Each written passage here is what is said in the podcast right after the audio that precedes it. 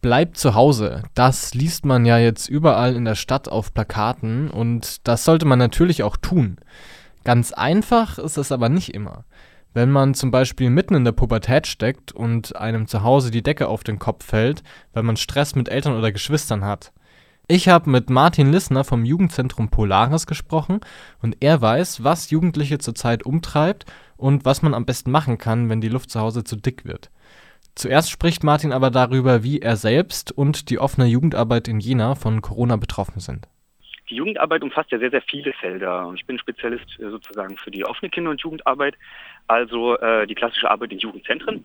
Ähm, und die ist natürlich ganz besonders von der Problematik, sage ich mal, betroffen. Einfach aus dem Grund, dass natürlich die Einrichtung selbst geschlossen ist und ein Teil der offenen Kinder- und Jugendarbeit eben auch, dass das Haus offen steht für Jugendliche, die ihre Freizeit dort verbringen wollen. Ähm, dementsprechend äh, könnte man sich also vorstellen, fällt dieser Bereich erstmal augenscheinlich weg. Aber äh, natürlich ist die, das pädagogische Konzept dahinter die sogenannte, hm, ich nenne es mal Alltagsbewältigung, dass also Jugendliche neben äh, Schule und Elternhaus eben eine weitere Möglichkeit haben, einen weiteren Rückzugsort, einen Sozialisationsraum. Und der verlagert sich natürlich jetzt ganz klassisch erstmal ins Netz und äh, oder übers Telefon. Das bedeutet also, die Jugendzentren haben nach der Bekanntgabe der Schließung ähm, relativ schnell reagiert und äh, sich überlegt, welche Kanäle, welche Netzwerke gibt es, um junge Menschen zu erreichen, die ja immer noch Freizeit haben und die auch verbringen wollen, aber durch die Allgemeinverfügungen das Betretungsverbot und ähnliches ja natürlich nicht mehr draußen ausleben können. Ne? Genau. Das, das bedeutet also, dieser Teil ist äh, dementsprechend jetzt äh, migriert, umge umgewandelt worden. Aber viele andere Dinge, die in der Jugendarbeit und der offenen Kinder- und Jugendarbeit vielleicht eher unsichtbar sind, äh, sind weiterhin bestehen geblieben. Das, also das bedeutet, wir sind wie alle NGOs äh, sehr äh, hinterher, wenn es darum geht, neue Projektideen zu entwickeln, Finanzierungsmodelle dafür zu finden, Fördermittel zu akquirieren, äh, uns konzeptionell weiterzuentwickeln. Und ich weiß nicht, ob du schon mal in Polaris warst. Wir sind ein recht großes Haus, haben fünf, sechs Aktivitätsräume, die natürlich alle in so einem laufenden Betrieb ähm, ja, stark beansprucht werden und die natürlich auch neu konzeptioniert, entwickelt, überarbeitet und renoviert werden müssen. Das heißt also, ich würde sagen, 80 Prozent unserer Arbeit äh, besteht eben weiterhin fort. Und äh, der, nur dieser Teilbereich des offenen Hauses, äh, der musste sich natürlich verändern und anpassen. Was heißt denn das jetzt ganz speziell fürs Polaris? Ihr habt ja gesagt, ihr macht online eure Arbeit weiter. Was genau gibt es denn da? Also da haben die äh, unterschiedlichen Jugendzentren ganz eigene Ansätze. Alle von denen lassen sich vielleicht so zusammenfassen. Äh, erstmal zu überlegen, wo finden sich Jugendliche im Netz, äh, wo finden sie sich in, im äh, sozialen Miteinander. Ähm, und da versuchen die Jugendzentren eben unterschiedliche Modelle. Man tauscht sich wöchentlich über eine Skype-Konferenz aus und äh, guckt, was gut funktioniert, wo so die Schwierigkeiten sind, nicht nur in der technischen Umsetzung. Man muss auch bedenken, viele Jugendliche haben äh, natürlich nicht die super Voraussetzungen, um sich äh, online zu treffen. Einige haben äh, noch nicht mal Smartphones beziehungsweise keine guten Internetleitungen. Ähm, viele machen das über ihre mobilen Daten und äh, haben da gar nicht so viele Netzwerke.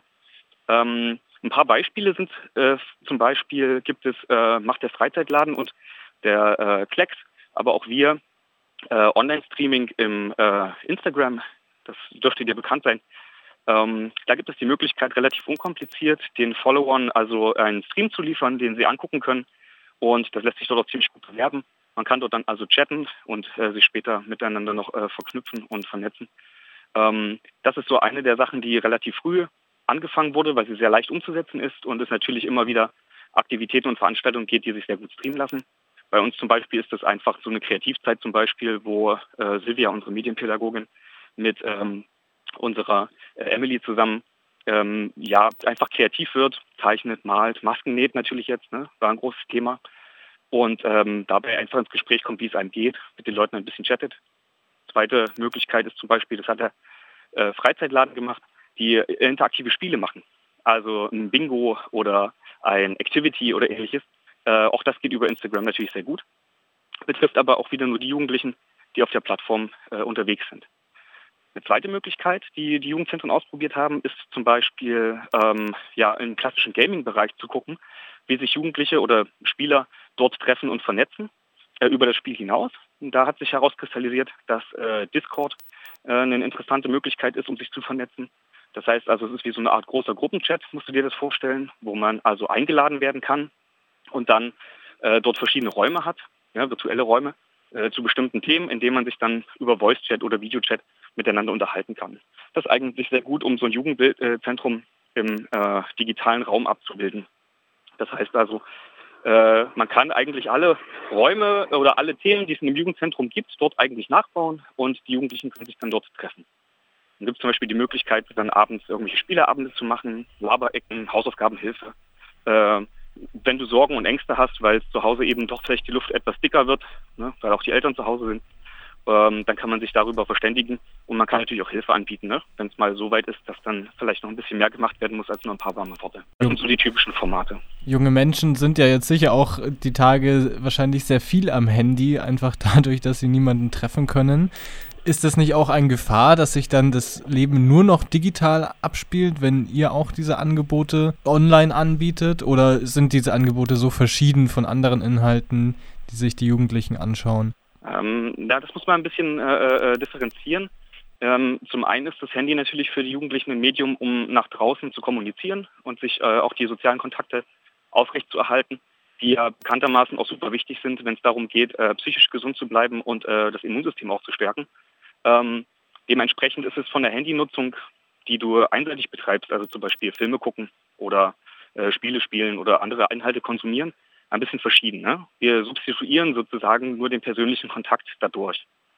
Ich könnte mir vorstellen, dass Jugendliche dadurch mehr am Handy sind, aber ähm, du weißt ja selber von deinem Smartphone, du benutzt es für sehr, sehr viele verschiedene Dinge. Ja? Also nur weil man vor dem Gerät ist, kann man damit sehr äh, unterschiedliche Dinge tun. Und ich glaube, dass das Konsumieren von Inhalten nicht mehr wird durch uns, sondern im Gegenteil, dass noch eine zweite Komponente dazu kommt, nämlich das Interagieren miteinander, ne? die sozialen Kontakte in Gruppe eben doch noch irgendwie ausleben zu können.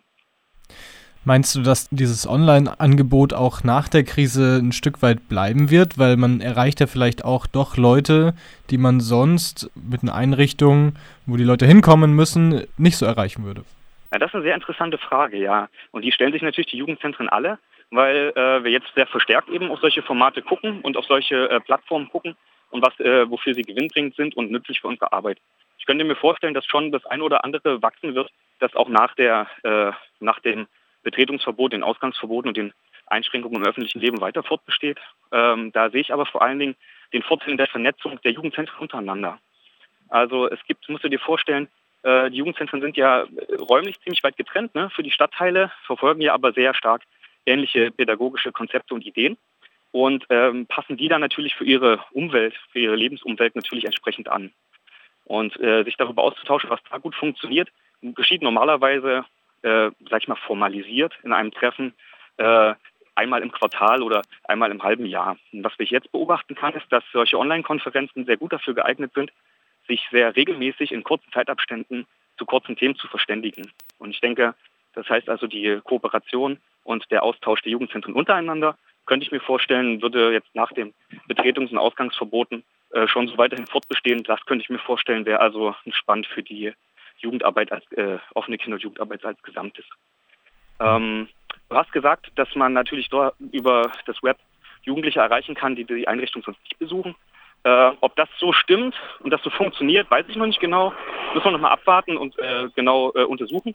Ähm, ich stelle eher fest, dass wir die Jugendlichen übers Netz erreichen, die vorher ohnehin in unsere Einrichtung gekommen sind. Und was ich auch von Schulbegleitern und äh, Lehrern, aber auch von Jugendarbeitern höre, ist, dass äh, die große Bandbreite an Jugendlichen zu erreichen, die ähm, wir sonst im Haus haben. Und das jetzt eins zu eins in den digitalen Raum zu äh, übertragen, ähm, eine ziemlich aufwendige Sache ist und äh, gar nicht für alle Jugendlichen passt. Also stell dir vor, manche Jugendliche wollen einfach nur zu uns kommen, um sich mit Freunden zu treffen, sich mit uns auszutauschen und ihre Freizeit ganz chillig zu verbringen, äh, gar nicht so richtig gerichtet auf eine Aktivität. Und äh, viele von denen können eben jetzt auch im Netz äh, das mit ihren Freunden machen und ähm, die erreichen wir dann äh, seltener zum Beispiel. Ne? Während bestimmte Thematiken, beispielsweise ich mache jetzt gerade so Online-Rollenspiel, Pen and Paper für die Nerds, äh, und da kriege ich natürlich jetzt viel mehr Zuwachs als vorher. Ne? Also ich würde sagen, das ist themenbezogen zu unterscheiden. Darauf würde auch meine nächste Frage zielen. Was sind denn das für junge Menschen, die zu euch normalerweise ins Polaris kommen? Also ähm, für die gesamte Jugendarbeit in Jena kann man sich das in den offenen Häusern so vorstellen, dass in erster Linie Jugendliche kommen, die im, selbst im Stadtteil leben. Das ist ja ganz äh, klar. Ne? Du gehst nach Hause nach der Schule, überlegst dir, was mache ich heute noch und gehst dann in das Jugendzentrum deiner Wahl. Äh, Im Polaris artet sich das noch ein klein wenig anders, da wir sehr viele Projekte in Kooperation mit Schule machen und sehr viele thematisch äh, orientierte äh, Bildungsinhalte auch anbieten. Erreichen wir natürlich also auch Jugendliche, besonders in den Ferien stadtweit, kann man so sagen. Und hat sich das jetzt verändert, äh, dass auch Leute aus anderen Stadtteilen online eure Angebote nutzen oder sind das wirklich nur die, die auch sonst bei euch physisch vor Ort sind? Das kann ich abschließend noch nicht genau beantworten, aber es scheint eine Tendenz zu geben. Und zwar, dass besonders die Jugendlichen, die eine sehr enge persönliche Bindung zum Pädagogenteam und der Einrichtung hatten, ähm, genauso stark auch weiterhin die Online-Anhalte nutzen und da versuchen, Kontakt zu suchen. Ähm, während ich so eine, ja, ähm, vielleicht eher, was noch dazugekommen ist, sind Freunde, die das Polaris genutzt haben, äh, ziehen ihre Freunde, die sie jetzt online sozusagen nur erreichen können, mit in die Angebote. Das kann man vielleicht schon beobachten. Ist aber nur eine Tendenz. Müsste ich, müsstest du mich in vier Wochen nochmal fragen, dann kann ich dir, kann ich dir genau sagen. Man hört ja eigentlich oft von alten Menschen, dass die besonders betroffen sind von der Corona-Pandemie, weil die eben Risikogruppe sind. Das sind jetzt Jugendliche nicht. Aber die leiden doch sicher auch, oder? Ich meine, wenn man nicht rausgehen kann, was hast du denn bis jetzt mitbekommen? Welche Probleme haben denn Jugendliche jetzt in dieser Situation? Ähm, ja, das hast du eigentlich schon ganz schön zusammengefasst. Natürlich, äh, Jugendliche schätzen das soziale Miteinander, wollen sich austauschen, begegnen und ausprobieren. Das geht natürlich im öffentlichen Raum ähm, besser als alleine zu Hause, keine Frage. Ähm, ich denke, was Jugendlichen und auch Studenten noch am Anfang noch nicht so richtig bewusst war, äh, war die Relevanz, die sie selber haben. Wenn du so Maßnahmen wie Social Distancing oder äh, diesen Hashtag Flatten the Curve, also die Entlastung der Gesundheitssysteme und der Gesundheitsversorgung bedenkst, das war, glaube ich, Jugendlichen Studenten am Anfang nicht so klar. Deshalb haben sie erstmal versucht, natürlich mit der ersten Schulschließung sich äh, ja, die Möglichkeiten zu nehmen, die sie noch haben, nämlich draußen im Park zu treffen. Ähm, das wurde ja relativ schnell äh, unterbunden und ich habe gemerkt, dass äh, auch mit dem Gespräch mit den Streetworkern, dass viele das sehr dankbar aufgenommen haben, aber ihnen einfach nicht klar war, dass sie eine sehr relevante Gruppe sind. Denn was man jetzt schon sagen kann, äh, sind die ersten Hinweise nach den Forschungen in Südkorea, ähm, die ganz klar sagen, natürlich sind Jugendliche und junge Erwachsene keine Risikozielgruppe. Sie sind aber sehr relevant, wenn es darum geht, die Verbreitung des Virus einzudämmen. Denn durch ihre vielen Sozialkontakte und ihre hohe Mobilität äh, verbreiten sie den Virus extrem schnell. Und ähm, es gibt sogar eine Zahl, die sagt, dass äh, in den äh, Altersgruppen tatsächlich die Jugendlichen und jungen Erwachsenen am häufigsten den Virus in sich tragen ähm, und am seltensten Komplikationen damit haben. Ne? Das heißt also, äh, dementsprechend haben die natürlich jetzt auch eine ganze Menge Probleme. Vielleicht nicht die Angst, selber äh, schwer zu erkranken und einen üblen Verlauf hinzunehmen. Aber was ich im Gespräch mit Jugendlichen auf alle Fälle sagen kann, ist, dass sie sehr große Angst um ihre Eltern haben. Denn ähm, stell dir vor, dein Vater ist Raucher, du warst deine Oma besuchen und jetzt sickert langsam bei dir durch, dass es eine Inkubationszeit von zehn Tagen gibt. Das heißt also, du könntest vielleicht ansteckend gewesen sein, ohne, ohne es gemerkt zu haben. Ähm, und das ist natürlich eine psychische Belastung, die die Jugendlichen jetzt schon extra haben. Ne? Und was ist so mit Langeweile und Lagerkoller? Ja, das ist natürlich äh, schwer abzuschätzen, denn du musst dir vorstellen, wir haben natürlich jetzt besonders Kontakt zu Jugendlichen, die das Netz so ohnehin schon sehr fleißig nutzen und da sehr, äh, wie sagt man, sehr erfahren sind ja, in dem Bereich. Äh, die erreichen wir besonders gut. Jugendliche, die da Schwierigkeiten haben, beispielsweise weil sie gar keine sozialen Medien nutzen oder weil sie eben gar nicht die Voraussetzungen dafür haben, um die sozialen Medien äh, gut einsetzen zu können, weil sie nicht mal eine Internetverbindung zu Hause haben, über die ist jetzt noch schwer was zu sagen, denn das können wir jetzt schlecht beobachten. Äh, was ich über Telefonate und tatsächlich auch über Fenstergespräche von Jugendlichen, äh, die, die mir so begegnet sind, äh, sagen kann, ist aber, dass so der Lagerkoller besonders bei den Jugendlichen, die sowieso viel gamen und viel sich zu Hause selber beschäftigen, gar nicht so groß ist. Ähm, die tatsächlich auch äußern, sie finden es eigentlich sogar ganz toll, dass sie äh, jetzt ihre Freizeit noch größer, äh, äh, noch weiter ausgehen können und die müssen ihre Hobbys da fast gar nicht einschränken. Ne? Die haben ihre sozialen Kontakte zum Beispiel eben über Discord und Teamspeak und können eben die Online-Spiele und die Netzwerke halt weiterhin nutzen. Ähm, was mit Jugendlichen ist, die diese Voraussetzungen nicht haben oder ihr Leben ganz anders gestalten, da kann ich jetzt nur mutmaßen. Ich gehe aber davon aus, dass es vor allen Dingen für Jugendliche, die eben äh, besonders jetzt gerade in der Phase sind, wo sie sich besonders viel in Gruppen treffen und ähm, versuchen, sich mit anderen auszutauschen, dass es für die ein super harter Einschnitt ist. Und welche Maßnahmen sie dafür ergriffen haben, um das zu kompensieren, das kann ich dir wahrscheinlich auch erst in ein paar Wochen sagen, wenn ich da äh, mehr weiß. Ich könnte mir aber vorstellen, dass ähm, viele von denen jetzt auch einfach gerade viel mit ihren Geschwistern aufeinander hängen und sich da ordentlich in den Haaren haben. Also ich habe letztens äh, einen Jugendlichen getroffen, der mit drei Brüdern äh, in einer relativ kleinen Wohnung und den Eltern lebt. Äh, die Mutter ist sozusagen Risikozielgruppe, sehr schwer erkrankt. Der Vater kann seiner Tätigkeit jetzt auch nicht mehr nachgehen. Und ähm, da höre ich nur, dass zum Beispiel das Thema äh, absurd viel Essen, um der Langweile und dem Frust zu entgehen, tatsächlich ein Thema ist bei einem während der andere seine Freundin nicht sehen kann und der dritte so ein richtiger Sportler ist, der jetzt natürlich auch langsam freidreht. Und ähm, auf die Frage, was er dagegen so tun kann, ähm, hat eigentlich sein Bruder nur erwidert, dass da gar nichts zu machen ist, sondern dass der halt wirklich mit den Eltern regelmäßig aneckt. Und äh, da ja, wird es auf alle Fälle nochmal, denke ich, äh, ordentlich Spannung geben. Hoffentlich finden dann die Leute auch genügend Ventile, diese Spannung irgendwie abzulassen. Das ist ja dann auch manchmal eine ja, sehr beengende Situation, wenn man aufeinander hockt und sich nicht versteht, auch noch in dieser angespannten Situation. Was hast du denn für Tipps? Was kann man in so einer Situation machen, wenn man betroffen ist? Ja, so allgemeine Tipps sind natürlich immer schön gesagt und relativ schwierig umzusetzen. Ich glaube, was ich jetzt festgestellt habe, was wichtig ist, auch Jugendlichen nochmal zu sagen, aber auch den Eltern ist, dass ähm, besonders das Immunsystem im Blick zu haben und sich auch zu überlegen, was tut mir gut, äh, ist jetzt wichtiger denn je. Das bedeutet also, es gibt viele Eltern, die zu Beginn äh, gesagt haben, mein Kind darf gar nicht mehr nach draußen gehen. Ähm, und da war auf alle Fälle auch wichtig, nach ein paar Gesprächen klarzustellen, doch äh, bitte lasst das Kind auch mal nach draußen gehen, spazieren. Klar, darf sich nicht mit Freunden treffen, aber ähm, einfach auch mal die Sonne zu sehen, ist wichtig. Ähm, das Zweite ist eben, die sozialen Kontakte nicht abbrechen zu lassen, halte ich für eine der wichtigsten und wesentlichsten Möglichkeiten. Da haben aber Jugendliche heutzutage ganz tolle Möglichkeiten. Äh, wenn sie die nutzen, sind sie da viel besser dran, sozusagen, als äh, unsere Generation es noch waren, äh, wenn sie sie nutzen können.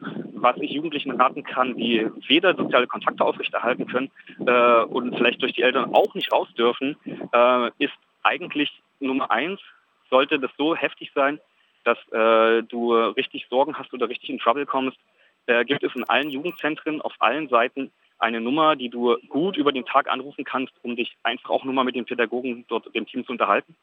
Das heißt also, da kannst du auf alle Fälle frustlos werden und auch mal ein bisschen Abwechslung reinbringen.